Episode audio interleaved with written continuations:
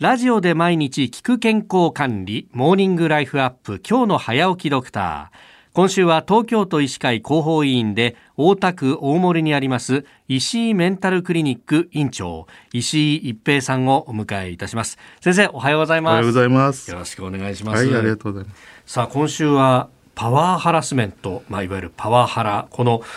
精神疾患の症状から休職、復職といった、えー、仕事への復帰の方法など、えー、詳しく伺っていこうと思います。まあ、あのここへ来てですねこのパワハラっていうものもだいぶみんな名前としても知るようになりましたけども、はい、改めてなんですがこのパワハラの定義っていうのはあるんでしょうか、はい、はい、一応厚生労働省がパワハラの定義をしております。同じ職場で働く者に対して職務上の地位や人間関係など職場内の優位性を背景にして業務の適正な範囲を超えて精神的身体的苦痛を与えるまたは職場環境を悪化させる行為と定義されております。これあの実際のその行為でさまざまな分類があるようですね。はい一応パワハラを6つの種類に分けて、はい、まあそれにとどまらないですけども6つに分けると分かりやすいです。はい、1つは身体的な攻撃、まあ、現実的に暴力を振るったり障害を与えたりというもの。2つ目は精神的な攻撃、まあ、これ結構多いです、脅迫したり名誉毀損したり侮辱したりひどい言動をしたりそういうような攻撃、また3番目は人間関係からの切り離し隔離をしたり、はい、仲間外れにしたり無視をしたり。昔は窓際族とか、はい、追い出し部屋とかそういうふうな切り離しがございます。4番目は過大な要求、うん、何もこう研修などを行わなくて対応できないほどの業務量多くのものを与えたり、雑用ばかりさせたりというようなもの。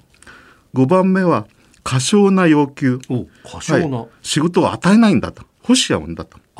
えー、簡単な業務だけしか与えない。本人の能力に見合わないの簡単なものしか与えないというようなもの。また6番目には個の侵害。私的なことに過度に立ち入ること。私物をチェックしたり個人情報を暴露したり、まあ、そのようなことに6つに分けております。ああなるほど。お前ちょっと手帳見せてみろとか、はいはい、そういうようなこと。はいはいうん。これあのどうなんですか？やっぱこういうことっていうのは増えてきてるって感じですか？はいあの横ばいかちょっと減ってるかもわかりません。えっと